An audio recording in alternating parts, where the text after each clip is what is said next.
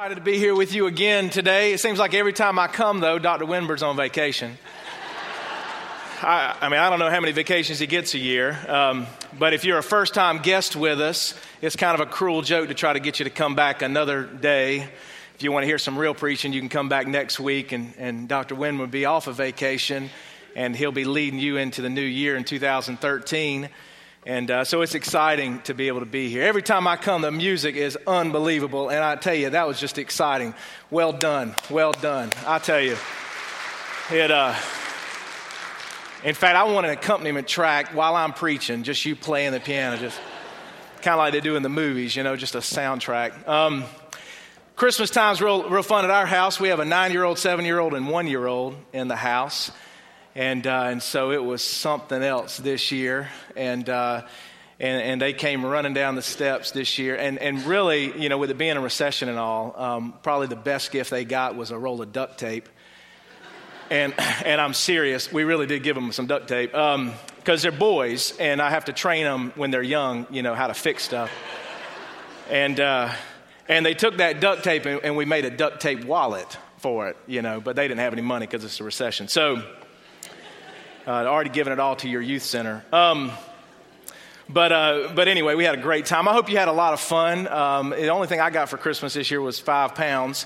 And uh, and I don't know how I'm going to be able to take that back as easily as I can to Walmart. But um, anyway, it, it is a lot of fun to, uh, to be able to spend time with the family.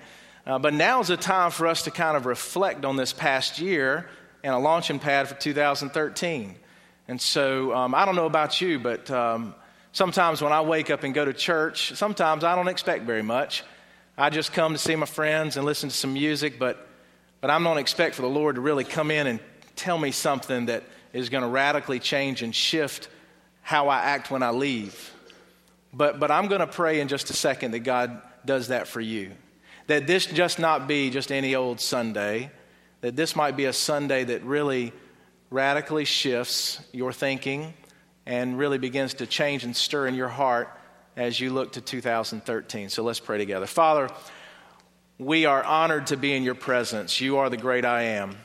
You have been uh, actively at work in this world from the very beginning. We are a very small part of that. And uh, and so we give you honor and glory and praise today through our, through our singing, but also, Lord, um, through our worship and our lifestyle. I pray, Lord, that... Um, that now as you uh, speak to us through your word, Lord, that we might be challenged and and also, Lord, that um, that we might be changed. Lord, because you're in the business of uh, just, just taking us out of our comfort zone and really doing something within us that we could only imagine. And Lord, is far greater than uh, anything we could try to do on our own.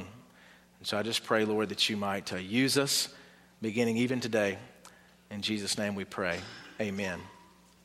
About a year before my dad died, he wanted to go to uh, to the Grand Canyon. It was something he always wanted to do.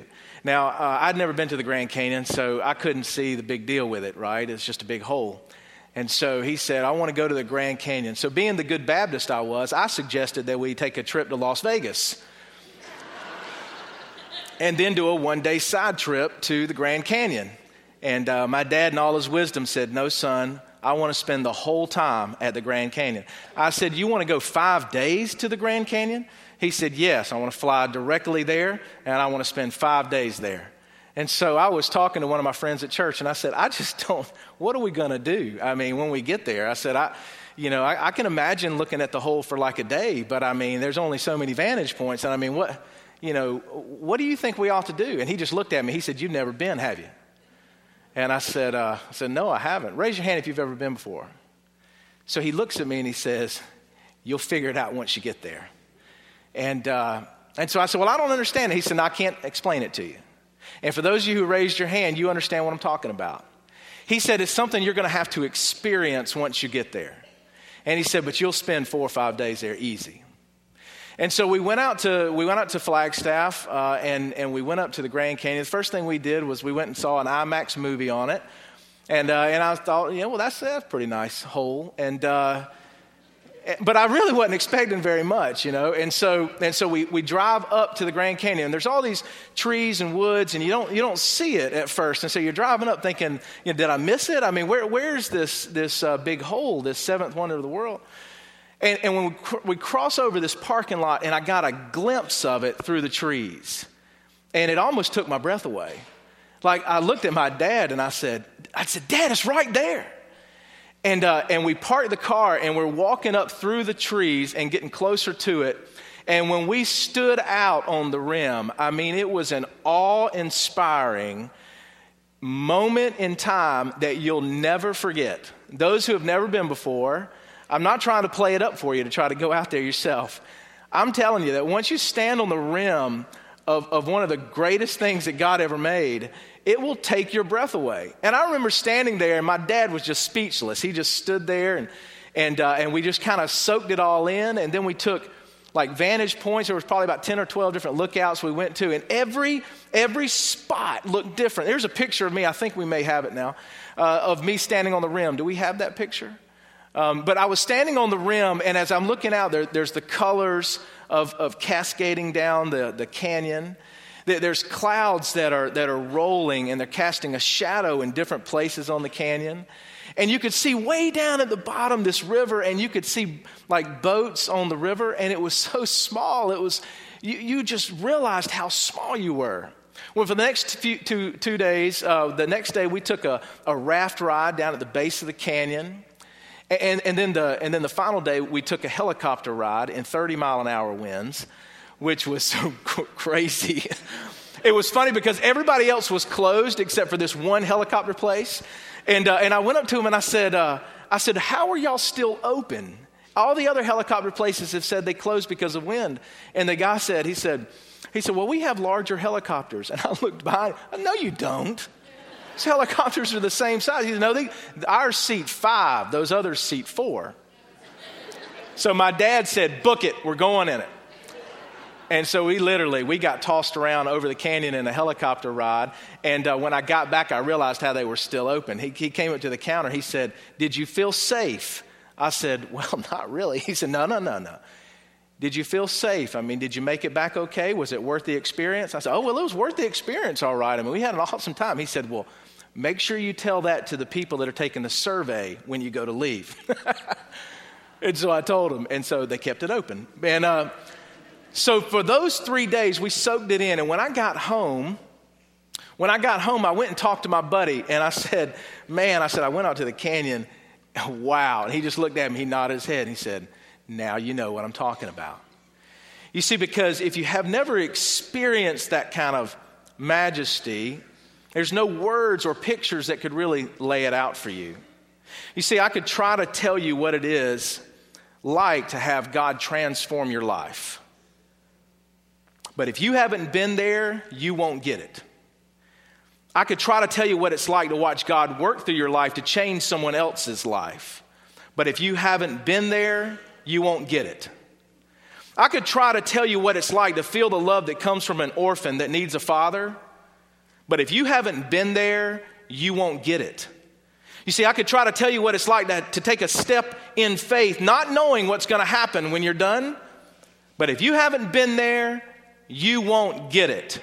You have to experience it for yourself. Isaiah had one of those life-altering, awe-inspiring experiences, but it wasn't with something that God created. It was with the Creator himself. And it changed his life forever. It caused him to look up, caused him to look in, and caused him to look out. Turn with me, if you would, to Isaiah chapter six. Isaiah chapter six, we'll camp out in that passage today. Isaiah is found, of course, in the Old Testament. Uh, it's right there after um, kind of the middle of the Bible. There's Psalms, Proverbs. Um, Isaiah chapter six uh, was written at a time when When there was kind of uneasiness going on in the land. Isaiah was written by the prophet Isaiah as he lays out a vision that he had of the Lord. Isaiah chapter six. The scripture reads, "In the year that King Uzziah died, I saw the Lord seated on a throne, high and exalted, and the train of his robe filled the temple. Above him were seraphs, each with six wings. With two wings they covered their faces, with two they covered their feet, and with two they were flying, and they were calling to one another, 'Holy, holy, holy is the Lord Almighty. The whole earth is full of his glory.' At the sound of their voices, the doorpost and threshold shook, and the temple was filled with smoke." For fifty-two years, Uzziah had led Judah in a program of peace and prosperity. It was an era of expansion and achievement. Unfortunately, though, the king had rebelled against the word of God and died a leper in his, in his dying days. But Isaiah realized that, that though the nation looked like a prosperous nation by the world's standards, it was in a decayed state spiritually. The economic growth and peace was a veil for a nation of wicked and greedy hearts.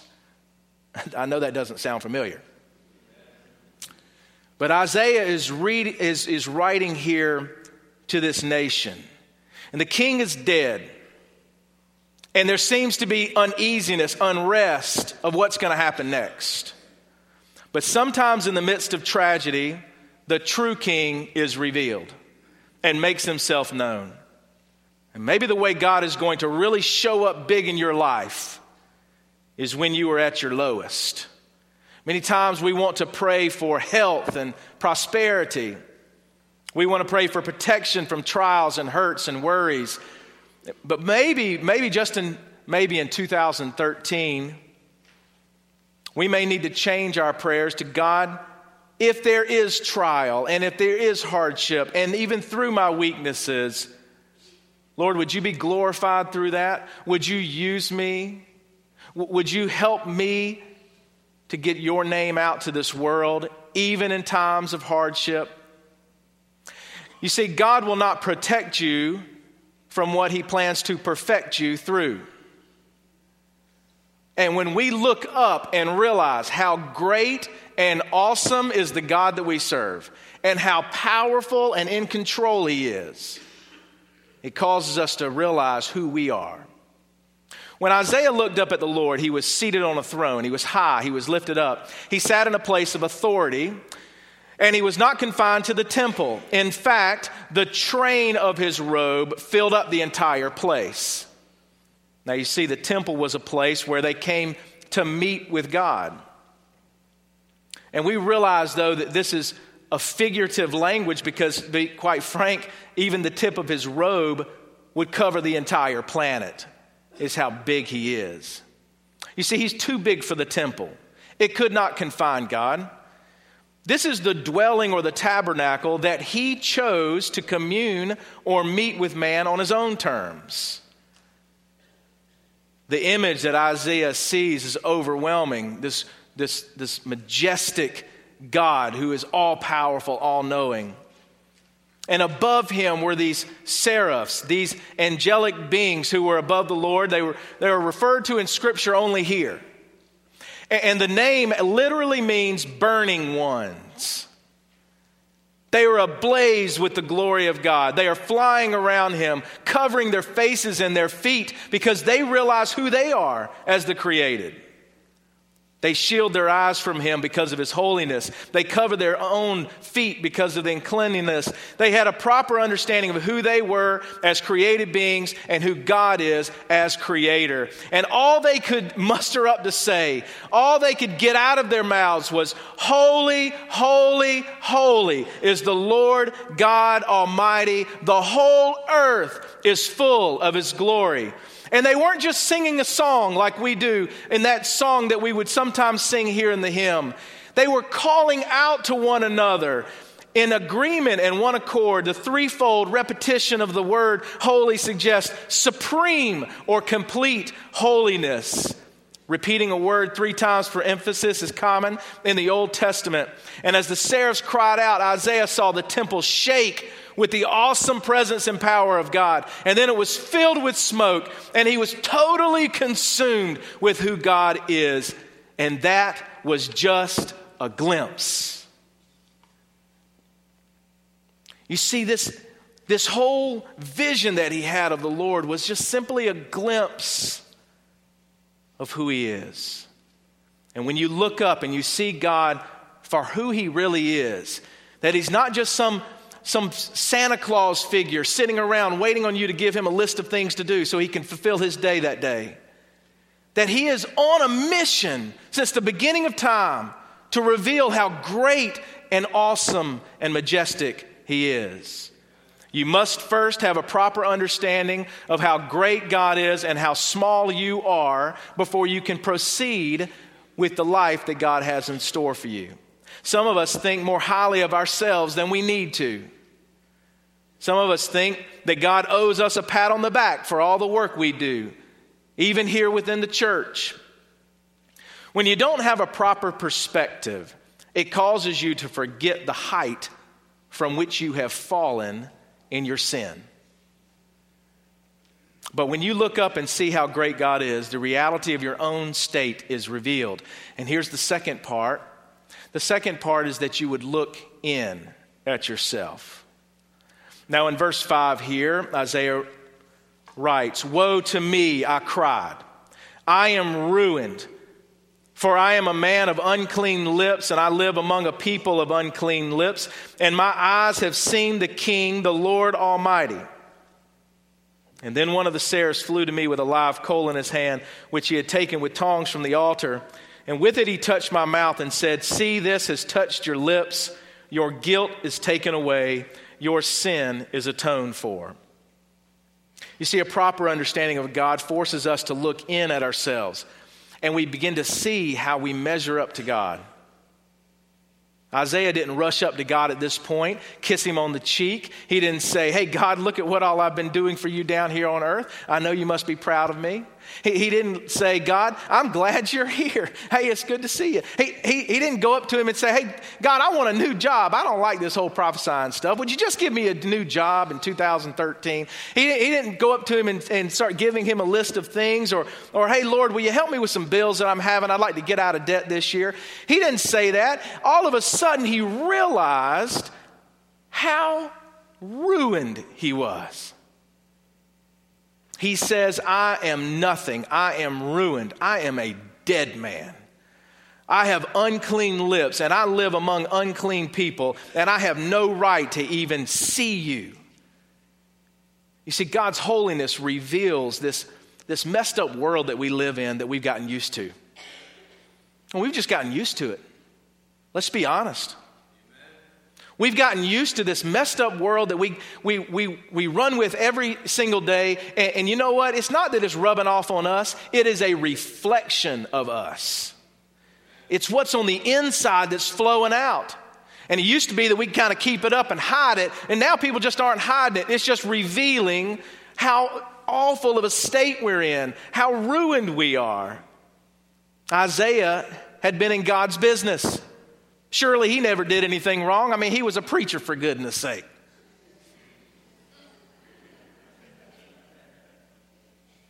His ministry had been to let everyone know that they were under judgment and they weren't doing the right thing. Now think about that. Like, his job was to go around telling the, the people of Judah how messed up they were. He, he, his job was to go around saying, "Hey, look out, the Lord is coming. Y'all are messed up people." And all of a sudden, when he comes in contact with, with this God who, who he's serving and working with, all of a sudden the reality hits him that it is his own sin, and compared to God, that he was the subject of judgment. Sometimes it's a whole lot easier to point the finger at somebody else than it is to look inside of our own lives at the sin that we haven't dealt with yet. You see, we look at the sin that other people are dealing with that we dealt with a long time ago, and we don't have to worry about it anymore. And then it just becomes something that we point the finger out when we are full of pride, we are full of selfishness, and we haven't dealt with that yet. Isaiah's reaction is that he's unclean, he's unworthy. And as he cries out, the seraph flies down to Isaiah with a coal from the altar of the Lord and actually sears his face. He says this, "Your sin is atoned for. Your unclean lips are made clean. Not because of something that you did, but because I'm God and I have the power to atone your sin. It came with a price. And for us, it came with the ultimate price of Christ's death, burial, and resurrection from the grave. And inside of our own lives, maybe today, you need to do a gut check of where you actually stand before the Lord. Maybe if you feel like you're really not that bad, maybe that's the one lie that, that Satan has on you and he's tricked you into believing. Maybe you need to look into your own life at some things in two thousand thirteen that, that if other people in this building found out about it, you'd be sick to your stomach. My sons uh, and I went went hunting this past week and uh, went on a dove shoot for the first time. And uh, and my seven-year-old son, you know, his grandpa always seems to give him a shotgun. And you know you're from the South when you're seven years old and you got a shotgun. Luckily, it was a small four ten, and I was standing next to him, and he had never shot one before. And so a little bird flew up on a little power line, and, and I, I said, shoot him off the power line. It was a little dove, and, and don't worry, the dove was safe. Um, and uh, so he pulled the trigger, and it knocked him off the, the five-gallon bucket he was sitting on. It just fell on the ground. And he picked up some pecans along the way as we were out there, and he's and he's really trying to crack this pecan. He's trying to get into this pecan. He hadn't been able to get into it, and and uh, and so finally he was all excited. He finally crushed it and got into it, and he showed it to me. He said, "Daddy, is this one okay?" And it was just black, rotten worm in it. And I was like, "Sure, that's fine. Taste it." I'm I'm just kidding, moms. I didn't do that. I mean, sometimes you got to teach them, let them learn on their own, but I. I said, no, son, that, that, that nut's messed up. You got to throw that one off to the side. Listen, there, there's some nuts around here that are still messed up on the inside. And only Jesus can clean that up. You can't clean that up yourselves. You can't try to be a better person and, and, and then figure that you can get in front of a holy and righteous God and, uh, and be okay. It doesn't work that way. You see, Jesus is the only one that can clean you up. He's the only one that can atone for your sin. He's the only one. And you have to come before the Lord like Isaiah did and fall down at his feet and say, I am ruined. I am unclean. I'm a dead man. I've got to have you. I, I want you to be in control of my life. I lay my life down before you and allow him to clean you up. You see, he has to atone for your sin. And so as you come before Jesus and say, Jesus, I am messed up. Listen, I, I, I've got sin in my life. I need you to be the Lord of my life. I want you to be in control of my life. I want to turn away from my sin and turn towards you. He, he gives you meaning and a purpose and something to do. He gives you a new life, and he transforms you. Listen, if you've never been transformed like I'm talking about, I can't explain it to you. I can't explain what it's like. I can try to. I can show you in Scripture. But if you haven't experienced it, then I, I, I can't adequately let you know what it's like. But you know if you've been transformed. You know it. And if you're sitting around today and you're doubting about it, and you're saying, well, I'm not, I'm just not sure if God's really ever taken away my sin and really changed me from the inside out. Don't wait till two thousand thirteen to do it. Even today, come before Jesus and say, I want you to be the Lord of my life. Because when you look up and see how great God is, and you look inside and see how rotten you are, and then God does become the Lord of your life, look out, because he's going to force you out of your comfort zone. In verse eight, then I heard the voice of the Lord saying, whom shall I send? Crying out. Now, he's not looking at Isaiah saying, all right, boy, I'm, I got something I want you to do. He's crying out to to those who are flying around him, to the heavenly host, and saying, whom shall I send? Who will go for us? The great privilege. The great privilege of being able to serve this great and mighty God. The great, awesome privilege of saying, God, can I be a part of that? He said, many times we cowered back. We are asked to do things within the church. We're asked to do things outside the, the walls of the church. And it's, I, I just I don't know if I can commit to that. I don't know if I can do that. Listen, it is a great privilege to be able to have the God of the universe say, hey, I need somebody to do something. Who'll do it? And for you to rise up and say what Isaiah said, here am I, send me. What a privilege it is for Isaiah to say, listen, whatever you need me to do, I'll do it. And my question to you today is, are you ready to say, send me? He could have sent whoever he wanted to. Listen, he could have, have sent the seraphs who were crying out already. He could have sent them down. Listen, you want to shake things up? Send some angels down to the earth and start crying out. That'll get everybody's attention, right? He could have looked down at the earth and he could have gotten the rocks to cry out if he wanted to, it says in Scripture. But he chose us to do it. And Isaiah says, send me. We cannot sit idle any longer. Listen, church, we must be relentless in our pursuit of giving every man, woman, and child a repeated opportunity to see, hear, and respond to the gospel. We have to be relentless about that. Our mission is to impact the lostness of our community and the world around us.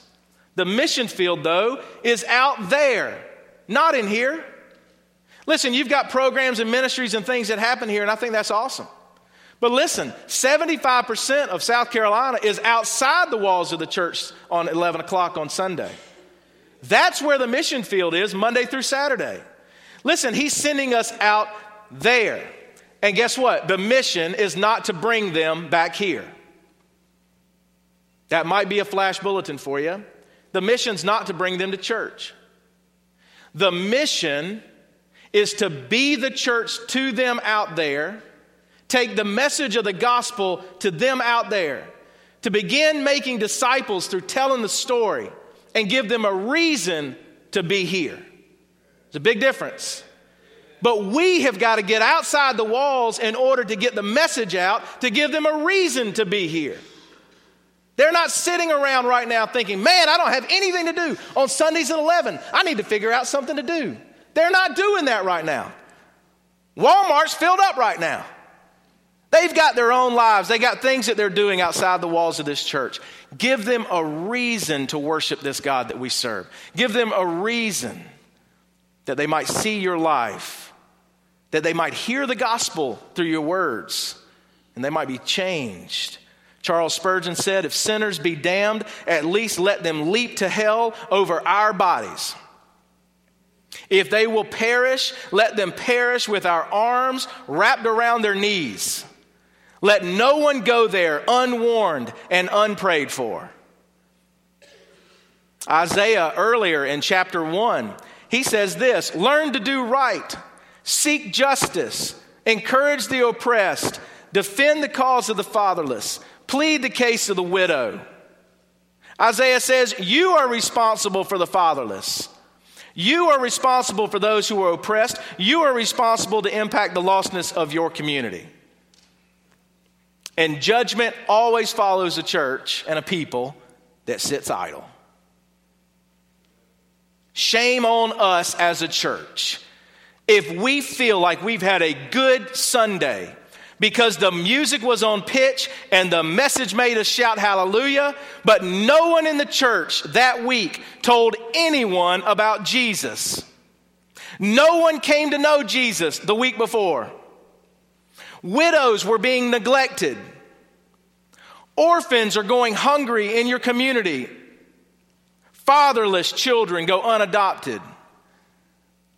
You see, the danger is that this goes on Sunday after Sunday in some churches and has become the normal. That it has become normal that the baptismal waters are never filled up. That it becomes normal that there's still great need in our community that we're waiting on somebody else to do something about, and we sit back idle. We can no longer act like those people do not exist. So what is God calling you to do? In this new year, how far are you willing to go to follow Jesus? Not just geographically. How far are you willing to go spiritually with those you come in contact with every single day? When was the last time that you were scared to death at what Jesus wanted you to do, and you did it anyway.